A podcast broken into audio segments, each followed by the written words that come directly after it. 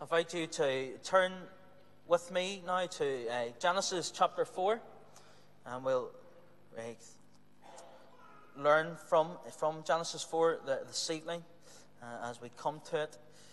Um, and Hebrews 11. Let me just read Hebrews 11, verse 4, just to remind us. We're talking about Abel. By faith, Abel offered God a better sacrifice than Cain did. By faith, he was commended as a righteous man when God spoke well of his offerings, and by faith he still speaks even though he is dead. And last week we looked at the first three verses of Hebrews 11, didn't we?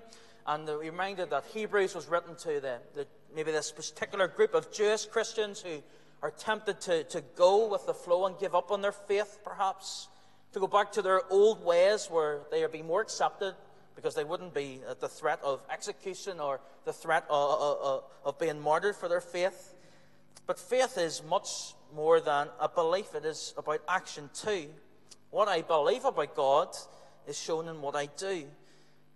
And so last week we looked at what is faith in, in verse 1 that it gives Christians, people who trust in Jesus, a certain hope of a future. We sang the, the splendor of the King clothed in majesty, where we will see Jesus in all of his glory.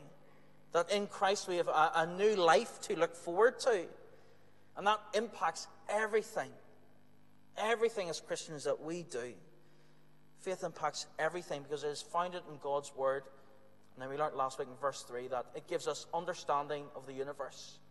The philosophers, the scientists spend years, their whole careers, trying to figure out creation, yet God's Word tells us it was God Himself, and we know that through faith. And as we approach Hebrews 11, now we're into the characters of these Hall of Famers. The, the first man is Abel, the first person to die, the first person to be murdered, the first person to be uh, murdered for his faith or martyred, and not the last person to be murdered for his faith. I'm not sure if you saw the new guy in JC Stewart's the last couple of weeks. he was working really, really hard. He was stacking the shelves really quite efficiently. But the boss said, Look, you're not, you're, yeah, you're doing okay, but you know, could be better. He's like, oh, out of the office, not that happy at all. Worked twice as hard, so he, he did far more than anybody else on the shop floor this particular Saturday morning. And the boss again was like, Look, you're not doing a good job. And the, the wee lads raged. What does he expect from me? What should I do? What does he want from me? And the boss said, Well, you can stack the shells, but it's not a good idea to take the stock out of the trolleys as you do that. And sometimes we ask God that question What God do you expect from me? What God do you want from me? And well, the short answer is faith. But as we are saying, we're coming back to the heart of worship. It's about our hearts as well. And the story of Cain and Abel is about worship, about true and false worship. So we're going to look at the story in Genesis 4, and we're going to use those three by faiths in Hebrews 11, verse 4, uh, to guide us on our way. So our first point this evening is Abel's better sacrifice. And we turn to Genesis 4 for that. So Genesis 1 and 2, we've been uh, reminded, or we have recorded for us the creation of the universe, of the world. In chapter 3 of the, the fall, where Adam and Eve have sinned against God. And then in chapter 4, in verse really 1 and 2, Eve is experiencing some of those curses from the fall already. She'll have experienced the pain of childbirth. And we meet, meet Cain and Abel. Cain sounds like to get or to acquire. Abel, meaning or sounding like breath perhaps a hint of what's going to happen later on. So, what do we know about these two men? Well, uh, we know that they were uh, looked after animals in the land. Cain was a farmer; he toiled over the ground, he worked the ground, and Abel was well probably a shepherd or someone who looked after livestock. And what we glean is that some point along the way, before we reach verse 3, that God has told them in some way or made it known to them that they should perform a sacrifice. And that is what they should do. They should perform a sacrifice from the labors of their hand. So in verses 3 to 5, we have the, the, this sacrifice happening before us. Cain, he brings some fruits of the soil as an offering. Abel, he brings fat portions from some of the firstborn. Both brought sacrifices. But the, the last half of verse 4 and 5 tells us that God gazed on Abel's sacrifice. He looked on favor on Abel's sacrifice. But Cain, he didn't gaze at Cain's sacrifice. So Cain, we're told, is angry and downcast. So why does the Lord gaze at Abel's sacrifice and not Cain's? Because both bring sacrifices, but Abel's is accepted, Cain's is not. The common question is why? What's the difference between Abel and Cain? Does God prefer lamb rather than veg? I don't think so. I think it was faith. Abel had faith. He was genuine in his performing of the sacrifice. His heart, Abel's heart, was in it. The difference is not what they offered, but what was in their heart. John Calvin says this about the sacrifices. Abel's sacrifice was preferred to his brothers for no other reason than it was sanctified by faith. For surely the fat of brute animals did not smell so sweetly that it could by its over pacify God. It's not as though God prefers a meat feast of a barbecue rather than char grilled veg. Abel had faith. It was genuine, his sacrifice. His heart was truly in it when he was performing and bringing it before God. So, though their sacrifices were different, it was their hearts that truly showed the difference. It's Abel's sacrifice. We get a hint of his heart being in it a little bit more because he offers, do you see that? The firstborn of his animals, the, the fat portions from those lambs. Abel gave priority to God and he gave his best to God. Abel trusted that God would provide more lambs, whatever the case might have been, for him. Even if he was going to give away what he had first, he trusted that God was going to continue to provide. Cain, he didn't. What does Cain give? He just brings some of the fruit of the soil. In other words, just what he was willing to give, or just what he fancied giving. By faith, Abel offered the more excellent sacrifice. The difference between the sacrifice in Cain and Abel was not animal or vegetable, but heart and faith. Abel's heart was in it. So, in this worship experience of Cain and Abel, we see very clear acceptance of Abel's, rejection of Cain's. And, well, when it comes to our worship, God doesn't just want the action, He wants our hearts. He is ready to judge acts of worship as acceptable or not. We must worship in faith. Don't, we just don't turn up and go through the motions as we are often tempted to do. Cain gave, and he did give. He did do what he was told in some way, but he was rejected. Abel's was accepted. He was obedient. He was devoted. He was genuine. His heart was in it. You might hear people say if they quit a job or a they, they leave a place of work or they change jobs that their heart just wasn't in it anymore. They lose a passion for something. My heart's just not in it anymore. But worshipping by faith that means that our heart is in it.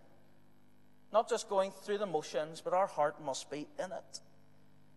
Worshipping by faith means our heart is, hearts are in it. I think we can know and show if our hearts are in it or not. Abel showed by worshipping in faith by doing two things by putting the Lord first and giving the Lord his best. And for us, Jesus needs to be first. Jesus needs to be number one in our life. Abel's demonstrated his sacrifice that the Lord was first because he gave the first fruits. Cain just did it to give something. We need to be able to say, The Lord is first in my life. Is that the case? Because if the Lord is first in our lives, then that will be reflected in how I spend my life. That the Lord will be first in my family. Jesus will be first in my relationships. What I do with my finances. Whatever happens in my life, Jesus is first in how I live and what my job is or how I perform in my job, what I do in my job. Putting the Lord in everything, first in everything, Monday through to Sunday. Not just when we're met here for two and a half hours on a Sunday, but when we're out there beyond the gates. Not just when we're doing churchy things, turning up the BB for one hour or youth club two hours every month. But whenever we're dealing with our clients or our pupils or our teachers during the week or our neighbours on the street or as we walk in the shop, Jesus must be first in absolutely everything in my life, in my family, in my time, with my money. Let's press that a little. Is Jesus really first? See, there's a point for each of us that will say, yes, Jesus is first, but only up to there, maybe. Push me past that barrier. Jesus won't be first anymore. We would get defensive about it. We don't want to talk about it because we are resisting God's call, God's command to be putting Jesus first. Jesus needs to be first, and Jesus should have our best. Abel gives the best, this firstborn. Cain brings just whatever. Abel's offering is accepted because it is the best. It represented what was most costly to him. And he shows his love for God above all else because of this gift, this costly gift. Whereas Cain's giving what he doesn't really need. He held back the first and best for himself. But we need to give Jesus our best. What do we offer God? Do we offer God just whatever we really like when suits us? Or do we give God the first and best of us? God will not have anything less than the best of what I can offer, what you can offer in worship. Compare that to, I suppose I better turn up and make a sacrifice here Cain thinks? Do we offer our best? Are we holding back for ourselves rather than giving to God in some way? Whether that is our time, our money, our relationships we have, or our devotion to God rather than to other things? Does God get our best when we just turn up, doing the right thing, and going home again? Or, in the human eyes, being seen to be doing the right thing, to get in the car and head home again. Our devotion to God must be done in faith. It is a really good thing to be here in corporate worship. It's part of the, the Christian life and walk to meet on a Sunday morning and evening. But doesn't it become really tempting for us that worship becomes routine and regular rather than devoted and heartful? Where we turn up and don't put much thought into it. We need to work hard to make sure that our hearts and our minds are in the right place. We need to be focusing on Jesus and worship Him in spirit and in truth. And the first four lines of Genesis, a few verses of Genesis 4 to show us this that although Abel's giving what is good and what is best, putting the Lord first, Cain is not. Abel's given his best work. He's putting the Lord First, Cain, his heart is not wholly devoted to the Lord. Cain is holding back. Cain is not putting the Lord first. Cain is not uh, giving his best. He is showing a lack of faith. What we learning, surely, from these first few verses, that how we worship has to be done with our hearts. It must be done in faith having a heart devoted to Jesus. Because this act of worship by Cain is not seen by God as an act of worship because it's not done in faith. Our devotion to God must be done in faith. Our worship must be done in faith to Jesus or in Jesus. Okay, secondly, by, uh, by faith in Hebrews 11 is Abel's commended as righteous. Abel's commended as righteous. Through Abel's worship and the fact his sacrifice is accepted, we can conclude that he was righteous. Abel was righteous. But what we see on the flip side is very clearly is that Cain is not righteous. Isn't that right? In verse, verse 7 particularly, it tells us that Cain in some way doesn't do what was right. So in this first example of these men of faith, the list, Abel is commended as righteous for doing what God has told him to do, for listening and obeying God's words. By contrast, Cain, he turns his back, he ignores God's instruction, and making up his own way how to approach God. We also know that Cain is not righteous in verse 5 too, don't we? His response to it all is to be angry and downcast. But God, God is gentle. God tells him there's a way out here. It's to do what is right, but Cain chooses the way of destruction. But although Cain was not righteous, it would appear that he was righteous, wouldn't it? He did give a sacrifice after all. He did turn up to church every Sunday morning and evening for all of his days. He did go to the right things. He appeared to be righteous. Right from the beginning of Genesis 4, not long after the fall, God is drawing our, deten- our attention to what fallen humans might think, isn't He? Works can make us look impressive, to make others think that we believe God is important to us, but our hearts really reveal what we think about God. And there's an element in which that we appear at times to be righteous. How do we appear to be righteous when we're not? Well, it is Sunday worship. It is serving in some way. It's doing the right thing, saying the right thing. How do you appear to be righteous to others? What goes on in your heart that makes you think, I hope they think I am righteous? Is it your service? Is it letting people know what you've been doing during the week? Is it your reputation? We were looking at John 3 yesterday with Nicodemus. He probably, like many others, relied on his uh, religious knowledge, his reputation, his riches. Are you relying on those things? Because generally, those things go hand in hand with Christianity in Northern Ireland. How was Abel commended? wasn't commended because of his good calves or his good lambs. Abel was commended righteous because of his faith. Abel came to the Lord in faith, whereas Cain did not. In 1 John 3, uh, verse 11 and 12, we read that we should love one another. And then it goes on to say, Do not be like Cain, who belonged to the evil one and murdered his brother. Why did he murder him? Because it is his own actions were evil and his brothers were righteous.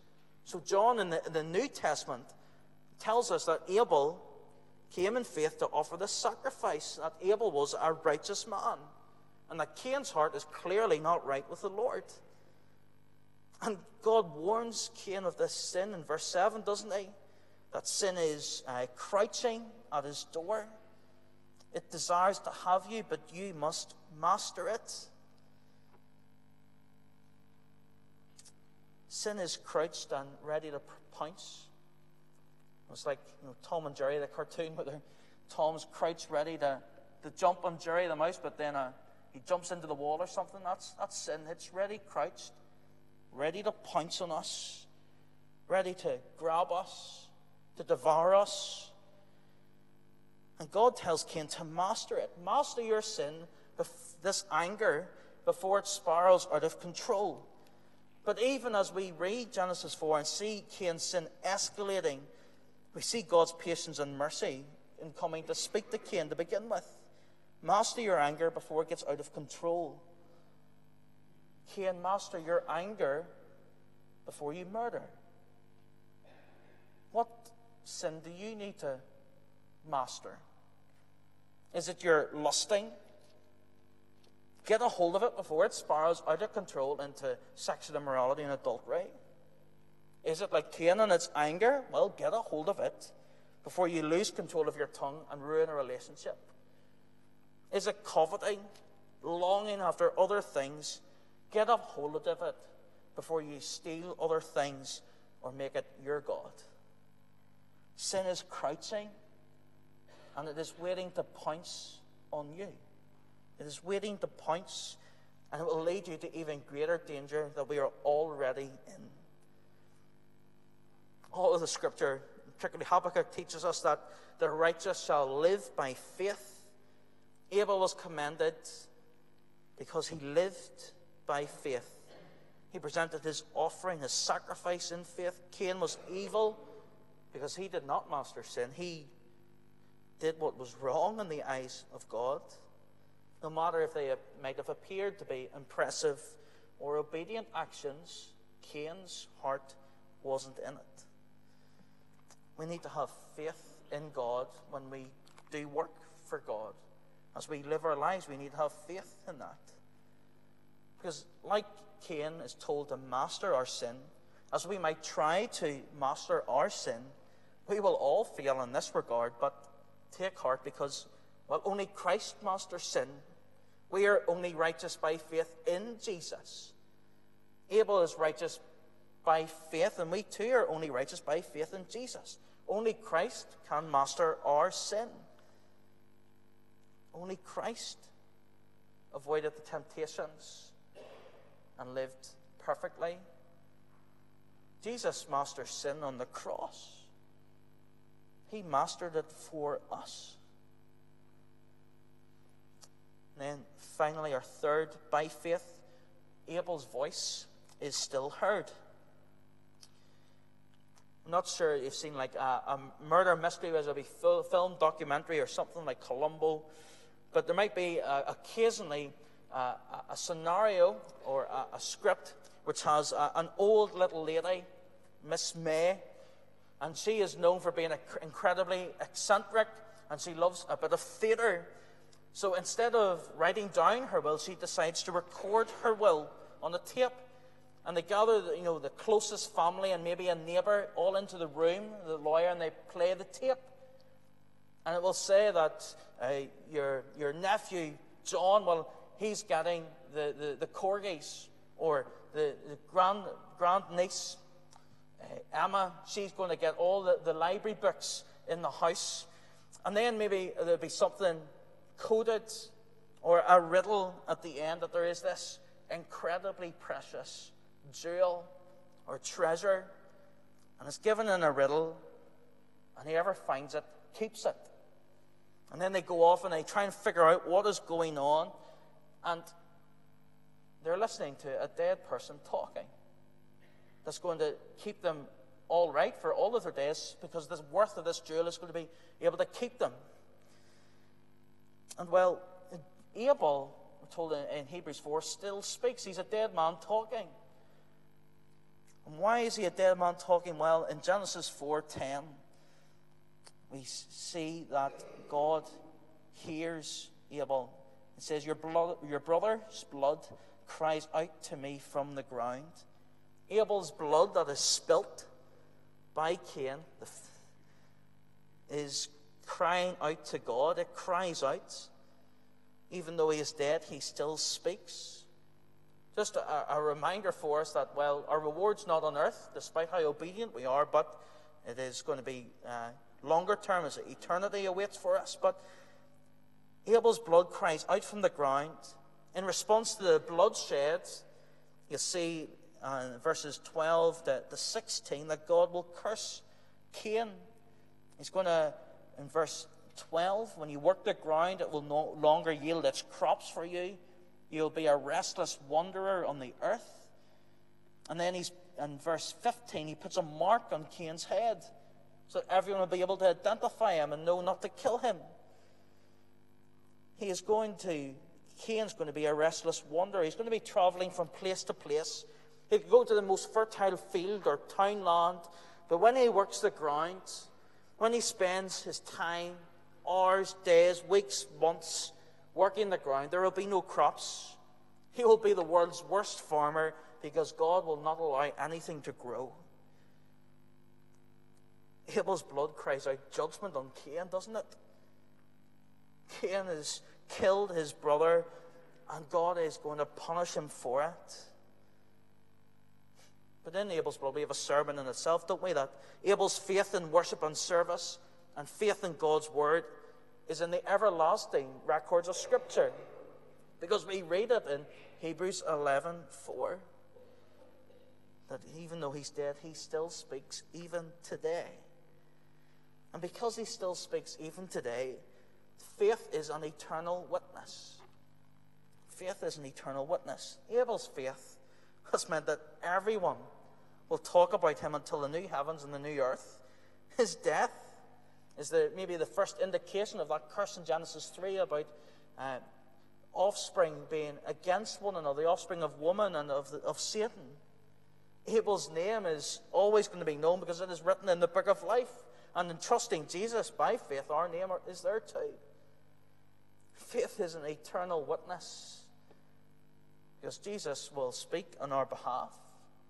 As God speaks to Cain, Jesus will speak on our behalf. And in fact, in Hebrews 12, verse 24, so in Genesis 4, we read that Abel's blood has cried out. In Hebrews 12, we're told that Jesus' blood cries out for us. Verse 24 it says, To Jesus, the mediator of a new covenant, uh, and to the, the sprinkled blood that speaks a better word than the blood of Abel. Abel's blood, it cried out for vengeance, for judgment Cain, but Jesus' blood shouts that we are forgiven. Jesus' sprinkled blood is a better word than Abel because it is forgiveness rather than judgment. It says you and I are forgiven.